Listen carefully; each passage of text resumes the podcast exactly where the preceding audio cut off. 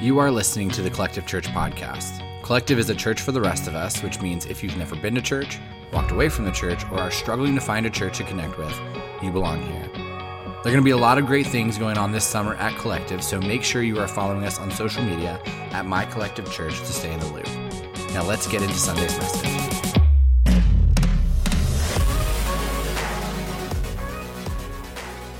Last week, we announced the big and exciting news that we signed a lease to acquire 6,000 square feet next door so that we can have a bigger and better collective kids space. We can have access to more parking, room for future growth uh, in our auditorium, and a dedicated youth space. Um, and so, if you, we can clap for that. They clapped at first service, so it makes sense. Uh, this is still exciting a week later um, after you guys heard all the details last week.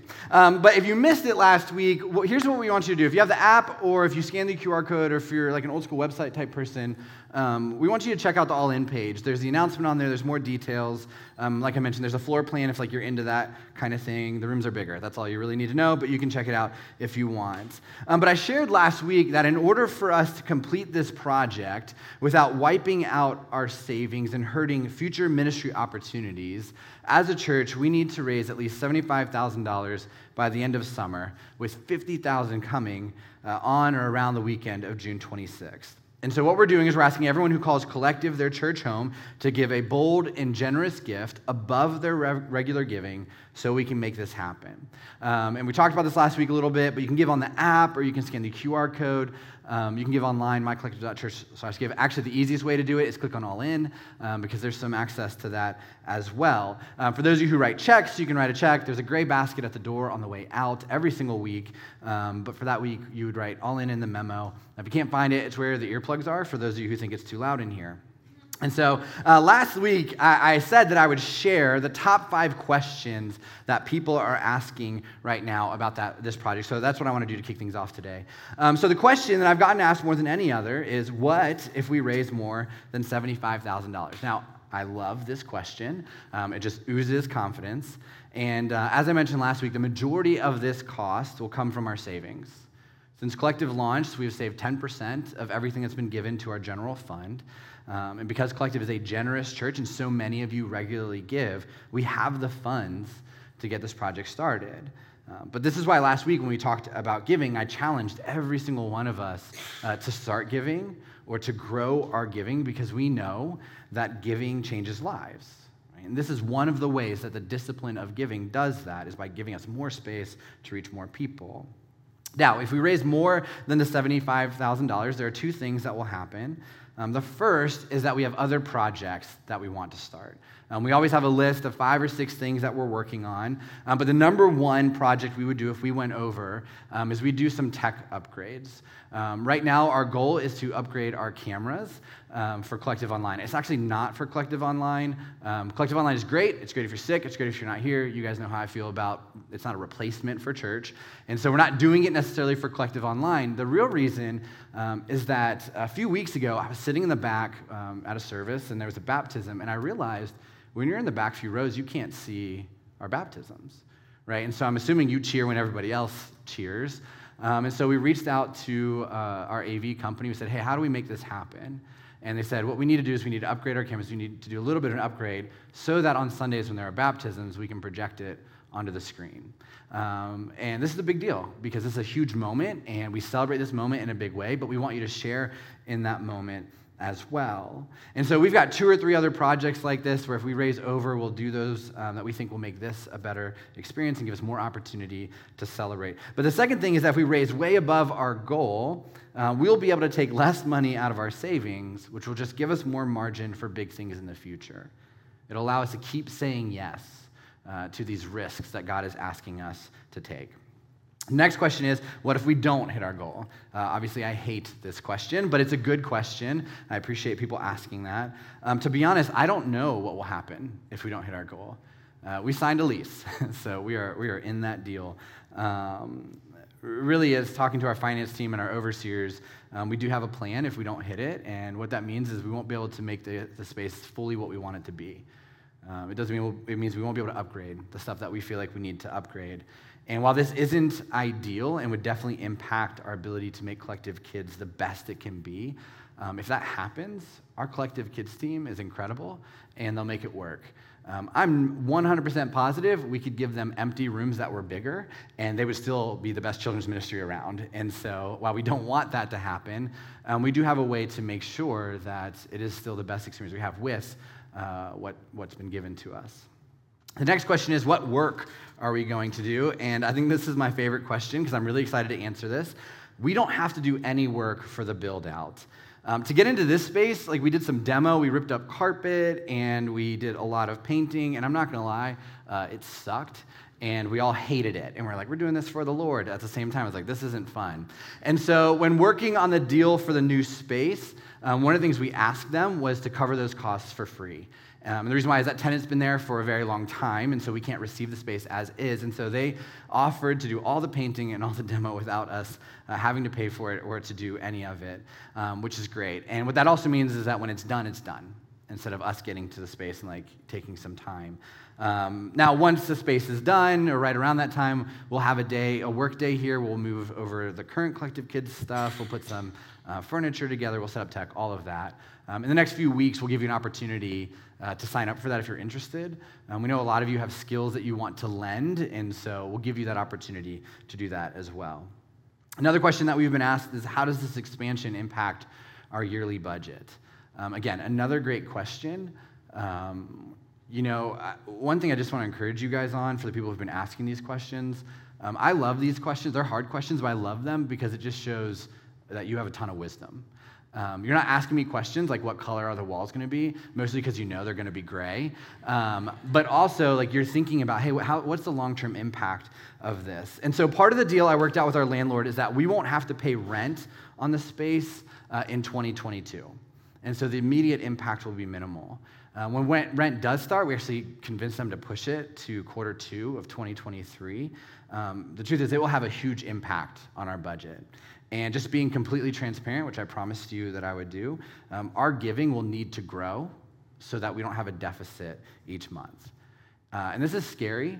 Um, our finance team is like, this is very scary. And I'm like, this is kind of scary. Um, but, but faith risks are. Right? If we were only doing the easy things, then I, I don't know if it would show a lot of faith. If we're only doing the things that we could like plan out ourselves, I don't, I don't know if we'd be fully trusting God. Um, we feel very clearly that God is telling us to take this space and create more room, um, the same way we felt when we moved in here. Um, the, the, the, story, if you don't know it, is that uh, there were two companies in these four suites, and when COVID hit, uh, the company that took up three of the suites closed um, because they were doing overseas stuff and they couldn't do it anymore. And the company that had been there for like 10 years didn't re sign their lease. And we had no idea these spaces were available, and through God, we were given two different options and we combined them to make collective, and it felt right. And we knew, we knew we needed to do it. So when this space opened up, we knew we needed to do it. And so we're just going to trust that God knows what He's doing. Now, when it comes to the ministry we do, um, we're going to do everything we can to make sure this project doesn't take away from our impact on Sunday mornings or in our community. So we're going to keep giving away 10%. We're never going to stop doing that no matter what the budget looks like. We're going to keep feeding people. We're going to keep creating space for people to experience Jesus.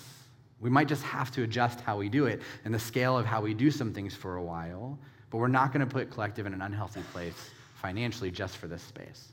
Uh, and so we'll cross that bridge in a few months, um, but ultimately we trust God and we trust the way that this is going to work itself out. Now, the last question is this How does this project impact future growth?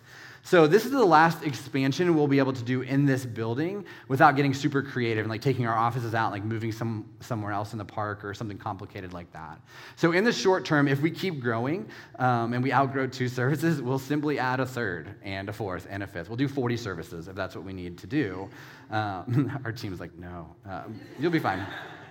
Um, but the long term is that as soon as this project is done, that savings that we've been talking about, we're going to start saving for our eventual own space. Um, our hope one day is to own. Uh, leasing is hard. I'll just tell you right now, I hate it, um, but it's where we are in this season.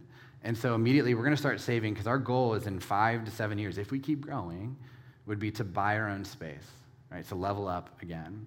Um, and I'm not going to lie, I pray every day that collective outgrows this space because it means more and more people are experiencing the grace and truth of Jesus.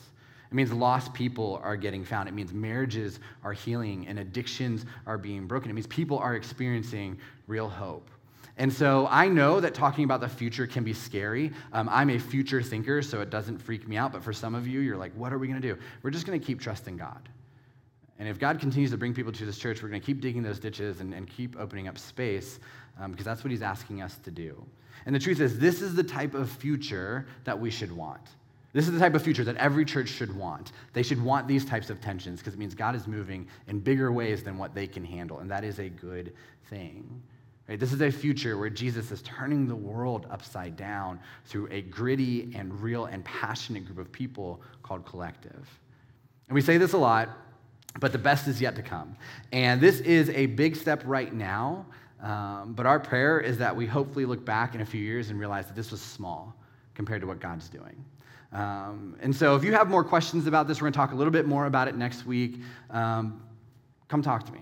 Any questions? It could be weird. You could ask me, you know, is it really going to be great? The answer is yes, it's going to be great. Just a little bit darker. Um, but whatever you guys need for this, like I said, it's full transparency. So come find me after service. I'd love to talk more with you about it. So, over the past year, uh, I've been part of something called the Emerging Leaders Cohort. And so, in the fall and winter, I flew to Seattle and then Kansas City to spend 36 intense hours listening to some uh, amazing church leaders and then spending time breaking out into like a small group and talking and wrestling with what we were hearing and what we were learning and what this meant for our church. And so this spring, our last one was in Indiana. And so as I was flying out there, I assumed that this would be the same format listen to someone speak, break into a small group, go home. But then they switched things up. Instead of heading to the auditorium to hear a speaker, they had us stand in a small circle and start counting off one through five before breaking into groups. And then the facilitator said that dreaded phrase, We are now going to do a group project. Like shivers went down my spine. My eyes started to twitch a little bit. I began to like telepathically try to tell my wife to call me and pretend there's an emergency so I can get on a flight and fly back to Frederick because I hate group projects. And most of you hate group projects as well. Some of you love them. Well, I'm about to talk about you and you're not going to like it very much. But it doesn't matter if you are an adult or a student, group projects always go the same way. A few people will pull the weight a few people coast, and one person contributes absolutely nothing, shows up for the presentation, and then ruins everything. And this was no different. They gave us about an hour to work through a church planting scenario. Uh, and when my group started to work, one of the guys had disappeared, just straight vanished. We had no idea where he was. Uh, so another guy said, I'm going to go find him. And guess what? He didn't come back. Classic. So it was me and two other people, and one of them kept saying things like, I trust whatever you guys say, and I'm just here to learn, so tell me what to do. AKA, I wasn't actually paying attention. It was awful. Uh, I already don't like hanging out with pastors because they're boring, and so this was my nightmare.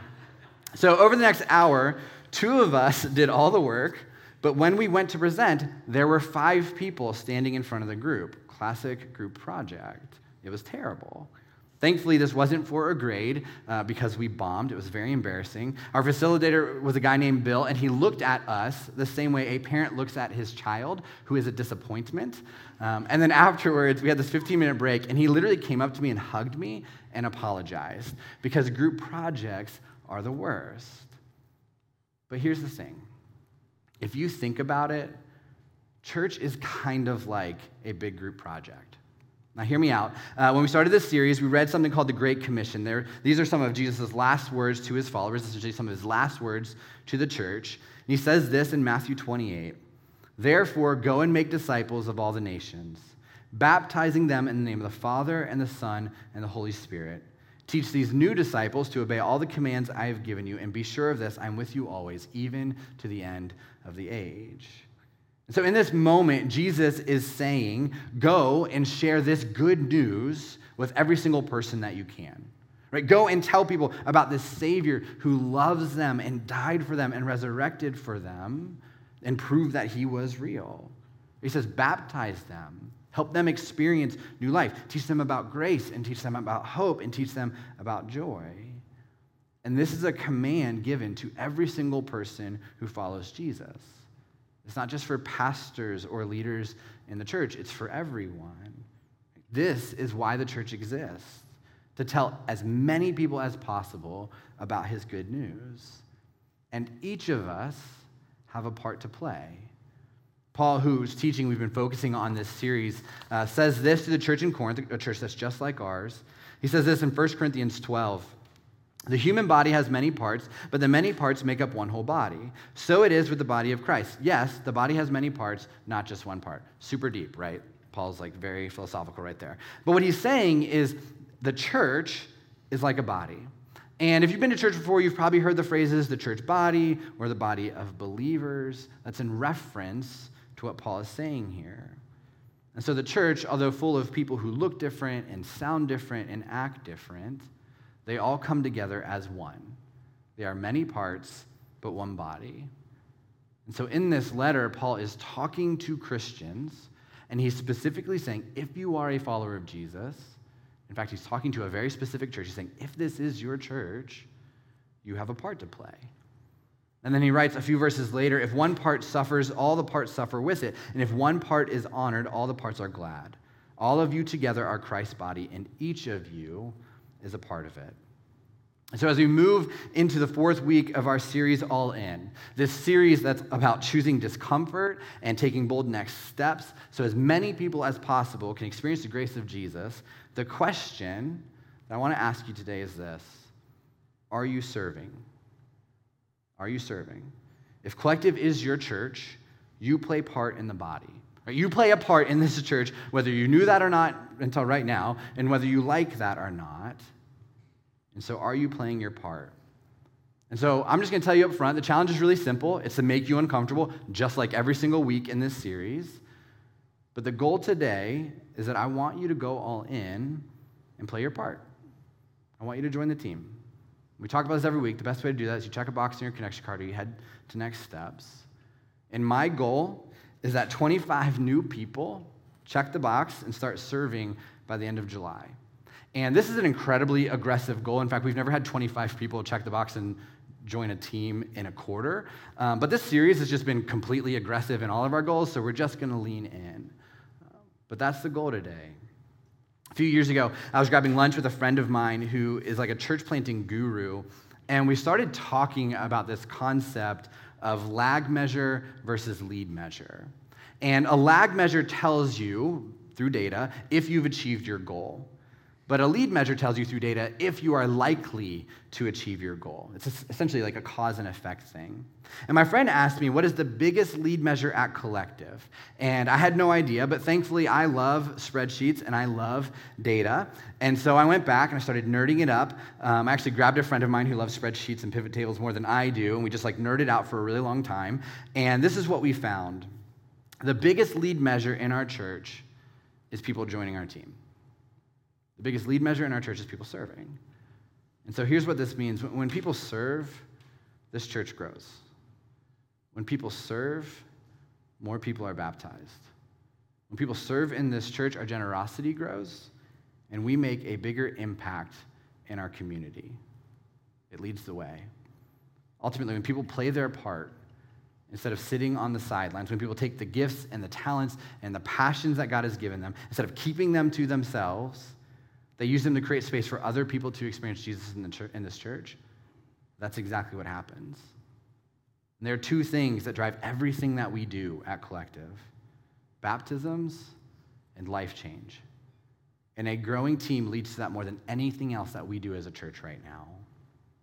But here's what's frustrating about this. Looking at the trends for this year, uh, our team has actually only grown by a few people. And so this tells me a couple things. Uh, it tells me that our current team is amazing.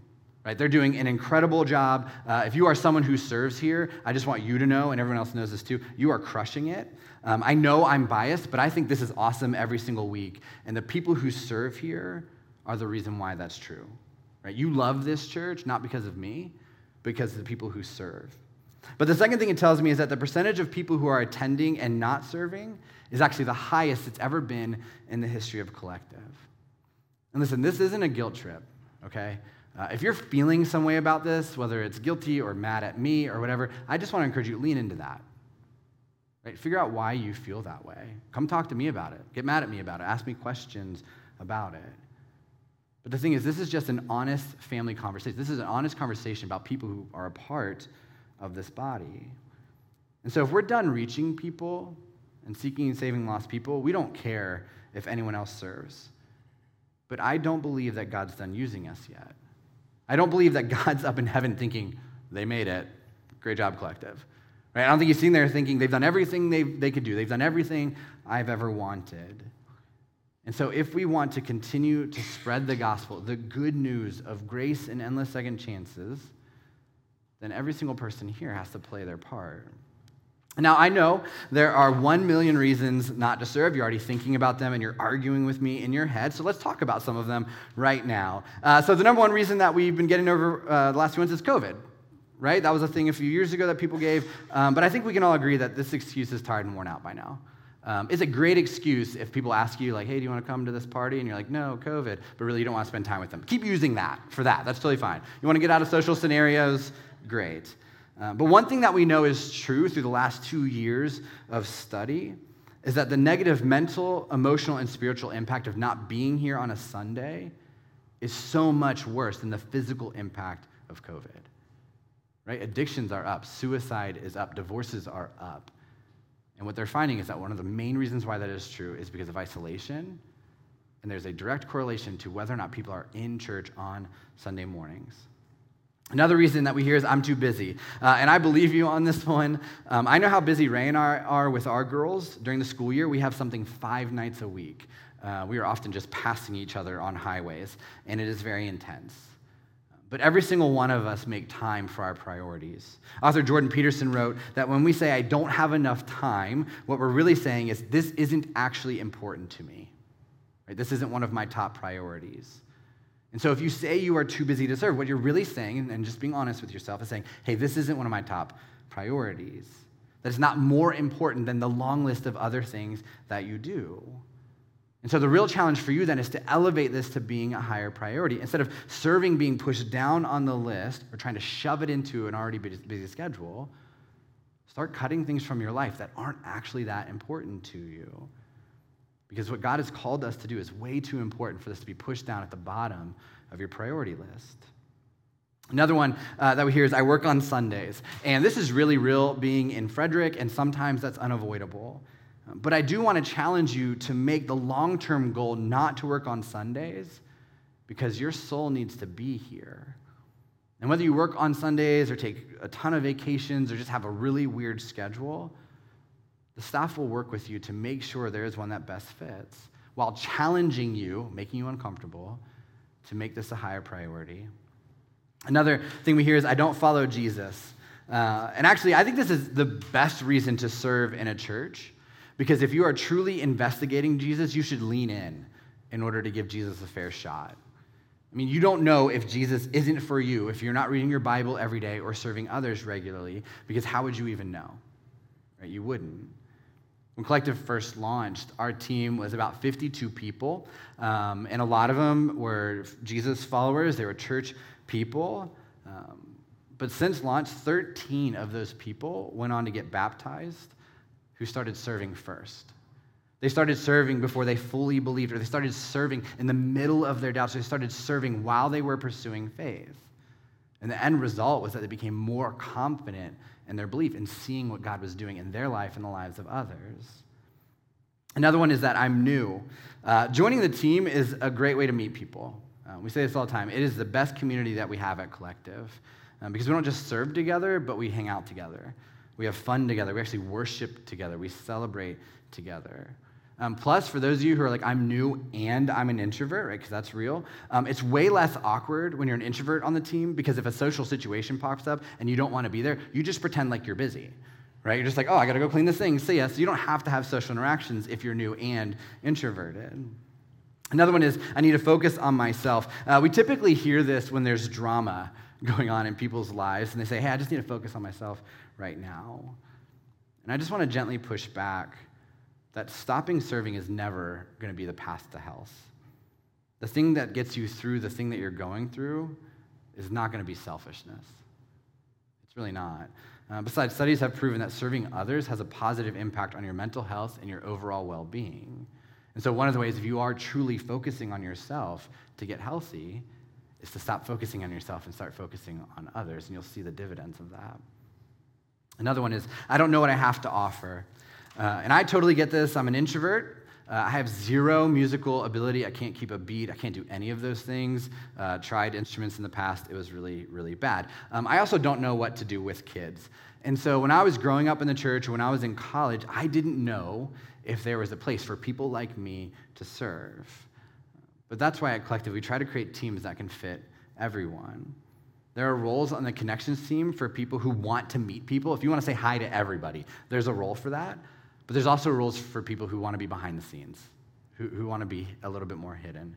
There are roles on the collective kids team for people who love kids and want to be in a classroom, and for people who would rather serve the parents and be hands off with the kids. The production team has roles for people who are actually musically talented, but it also has roles for people who would rather help this environment be intentional and distraction free.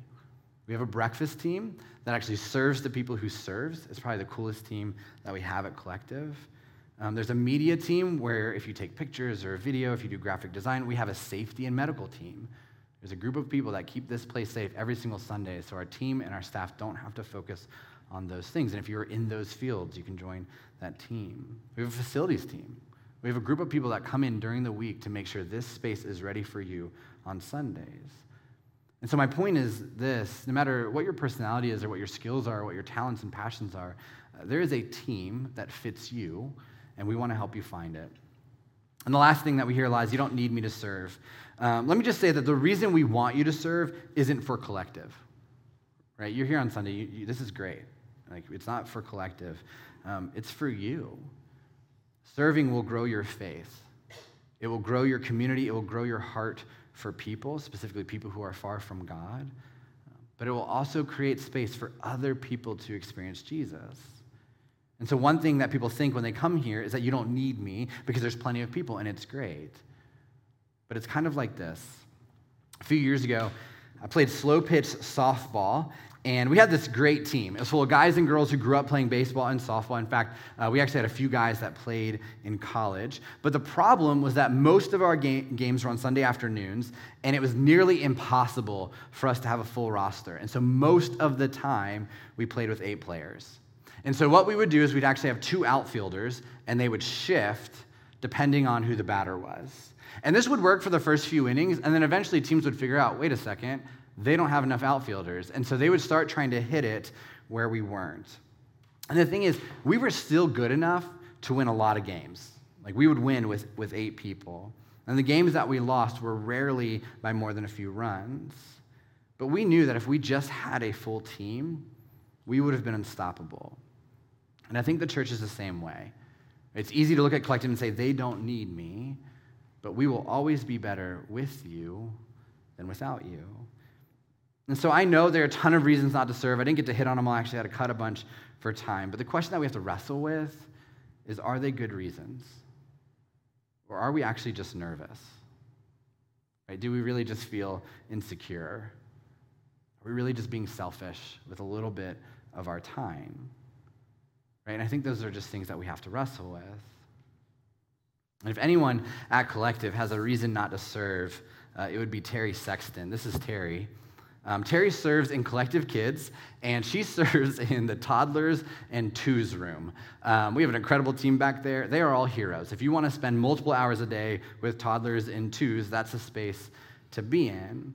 Uh, but, but here's the thing about Terry. At the beginning of this year, Terry started to feel like something wasn't right. Um, she started to feel sick. And so she went into the doctor, and a few days later, she was diagnosed with lung cancer. And she started chemo immediately. The doctors told her that she couldn't wait. But just a few days after her first round of chemo, she walked in through our team entrance, which is in the back, and she started to make her way to Collective Kids. And she walked by my office, and so I stopped her and I asked her, What are you doing? And I'll never forget what she said to me that day. She said, I need my babies, and those babies need me. One of those babies is my baby. And she gave me a really big hug and she kept on walking. And so later that week, uh, we reached out to her and we tried to convince her to stop serving, um, but she refused. And if you know Terry at all, she's a very fiery woman. Um, so we weren't going to push back. We're kind of afraid of her. and so every other week, over the past few months while going through chemotherapy, Terry has been in the back in Collective Kids, changing diapers, managing a ton of tantrums, and more important, importantly, loving our kids and teaching them about Jesus, even though she is in the battle of a lifetime. And serving, she'll tell you that serving has brought her joy in a season that should be without it. And she will tell you that serving has brought her hope in a time when she should feel hopeless. And if you ask her about it, she'll tell you that it is not about her, it is about those kids and loving them and creating space for them to grow up in a church where they can know who Jesus is. And there are countless stories like this at Collective. Stories of people that go all in and start serving, even though it's hard. Right? It will rarely ever be easy or convenient. But they do this so Collective can be a place where people can bump into Jesus and have their lives changed forever. And so I just want to encourage us and really challenge us to really figure out what would this look like for us. Because here's why we do this. Right now, there is a marriage that's falling apart, and it will end in divorce without God. And there's a friend who's going to invite this couple to collective, and that friend is going to pray so hard that from the moment they turn on a Pegasus court, there's a group of people in the parking lot smiling at them there are people that will open a door for them. There are people that will tell them and look them dead in the eye and say, We are so glad that you are here, and they will mean it. And that friend is praying that, that this couple's first impression of this church is so disarming that they truly get to hear about grace and truth. And they'll decide to come back for one more week, and then they'll work on their marriage for another month, and they'll dive into therapy. And then one day, years from now, they'll realize that they have a healthy marriage because of what God did in the environment that you created. As a teenager who's trying to figure out who she is. And she's at the point in her life where she's making big decisions about her life and her future. And she has a friend who comes to Collective every single Sunday who's going to bring her one week and we'll get one shot with her. And she needs to have a production team that's fully staffed and on point so she can have a distraction free worship experience and so that she can hear God loves you and He made you with a purpose. Give your life to Him and He'll show you the best way to live. And she will, and we'll celebrate that one day. There's a man who feels like a failure in every aspect of his life. He's trying to fake it until he makes it, but he's not making it. He's apathetic with his kids. He's critical toward his wife. He's negligent at his job, but he'll show up one day.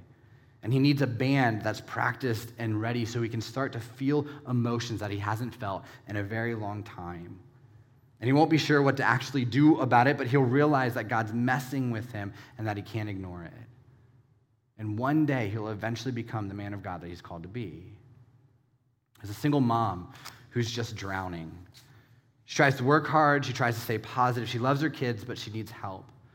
And she'll show up on a Sunday and she'll not care less about what I'm saying up here because all she needs is someone to, to take care of her kids, to love them, to create a space for them to have fun and learn some deep truths about Jesus that will hopefully help in the home.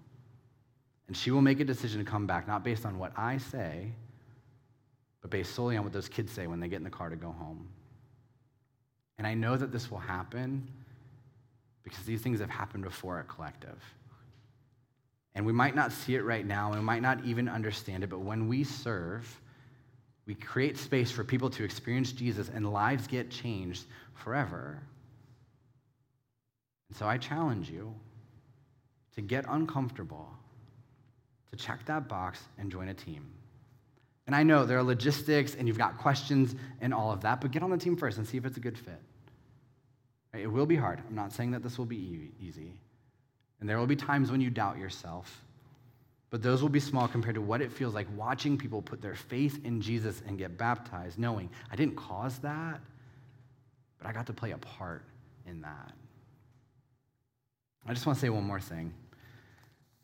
And please know that I say this uh, as unapologetically as I can. I wrote this the other day uh, when I was driving home and the news broke about the Smithsburg shooting. Um, think all of us have been in this place for the past few weeks. Uh, we're just waiting for this to happen, right? Um, when the tragedy happened in Texas, I think, at least I don't think I'm the only one, I started to wonder when was it going to come to Frederick? When, when, was this thing going to happen here? And, and, and, tragedy struck just a few days ago. Uh, and I know that many of you are impacted by this. Um, there are actually people at Collective that lost family in that shooting. So this is, this is real, right? It's no longer news. This is, this is our life. And this is what I wrote This world is broken, this world is fallen. And it doesn't matter what political party you support or who is in office, the only true hope for this world is Jesus. If people could solve all the problems of the world, and if people could take away all the pain and protect us from all the garbage that this world produces, they would have done it by now. But they can't. Right? You can't do that. I can't do that. Politicians and influencers and pastors can't do that. The only thing that can truly save this world is Jesus. And as more and more people sprint so far away from Jesus and so far away from the church, it's no wonder that this world gets worse and more painful every single day. And I understand that there are people in this room and people watching online right now, they don't love everything that Jesus teaches. That's fine. You need to wrestle with that with, with Jesus on your own, okay? That's between you and God. But my hope is that you understand that everything this world has to offer will always fall short and leave us wanting, but Jesus won't. Jesus said in Matthew 16 to Peter, He said, On this rock I will build my church, and the gates of hell will not prevail against it. And what this means and what Jesus is saying is that it's actually the responsibility of the church to push back against the gates of hell. So the question is, are we doing that? What Jesus is saying is that the church isn't on the defensive, we are on the offensive. We are to go out and make this world a better place. Are we doing that? Because the truth is, the world needs us more than ever right? We feel that. Not, not, not read it, we feel that, we see that, we experience in our own lives. Our world needs this more than ever. And so, if you are not a follower of Jesus, here's what we want you to know that thing that you are searching for, that hope and that peace and that purpose and that joy, it will only be found in Jesus. It will only be truly found and rooted in Jesus through the ups and downs, through the good and the bad. It's Jesus. And you can keep looking in other places. You can. You have the right to do that. You can look in your hobbies, in your career. You can look in your relationships, social media, entertainment, whatever you want. You can keep looking in those places, but they will come up short. And when they do, this church will be here. And when they do, Jesus will be ready and waiting for you to put your faith in him and so you can get baptized. it won't make everything perfect. It never does. We wish it does. It doesn't make everything perfect and it doesn't make everything easy. It just makes it better because we have real hope and real purpose and real peace and real grace, things that this world doesn't offer. And if you are a follower of Jesus, you have taken those steps, you've repented, you've declared him as your leader and your savior, you've been baptized into new life with him. It is now our responsibility to use our gifts and our time and our talents to create space for other people to experience this goodness to experience the grace that we've experienced. It is time for us to play our part because this world needs good churches more than ever. And this world needs Jesus more than ever. It needed it in the past. It needs it right now. This world will need it even more in the future. It is time for us to step up and play our part so people can experience what God has to offer them, which is so much better than what we know this world offers us. Pray with me. God, I know that. Um, God, I know we, we come here on Sunday mornings and we just feel all the feels. God, it's not to say there isn't joy. A lot of us show up on Sunday we just, we just feel this overwhelming joy. But we know that the reason we feel that is because we have a relationship with you. But God, when we leave this place and go back into the world and read the news and read social media and experience what this world has to offer, it just breaks us down. God, and we know that. But for some reason, we keep seeking out these good things, this peace and this joy and this hope and this forgiveness and things of the world. We seek it out in people. God, we seek it out in influencers, seek it out in celebrities. God, we seek it out in pastors, even. And it always falls short because they're people and they're flawed and they're selfish. So, God, I pray, honestly, God, I just pray that the bad stuff stops. But understand that that's not a reality. God, I pray that as these things continue to happen in our world, we realize our need for you is just bigger and bigger and bigger every single day. God, that we realize that we need you in our life because what this world has to offer sucks. It doesn't fulfill us at all. And God, I pray that we don't just realize that for ourselves, but we realize that for the 80% of this county who doesn't go to church on Sunday mornings. 80% of a quarter million people who don't know you. And God, I pray that we feel that burden and God, I pray that we feel that discomfort. And God, I pray that we feel courage from you to take a next step to create space so people can experience you and everything you have to offer because we know it's the best thing in the world. Through the highs and lows, through the ups and downs, it is the best thing in the world. So, God, help us feel uncomfortable this week uh, or continue to feel uncomfortable. I think we felt this way the, the, last few weeks.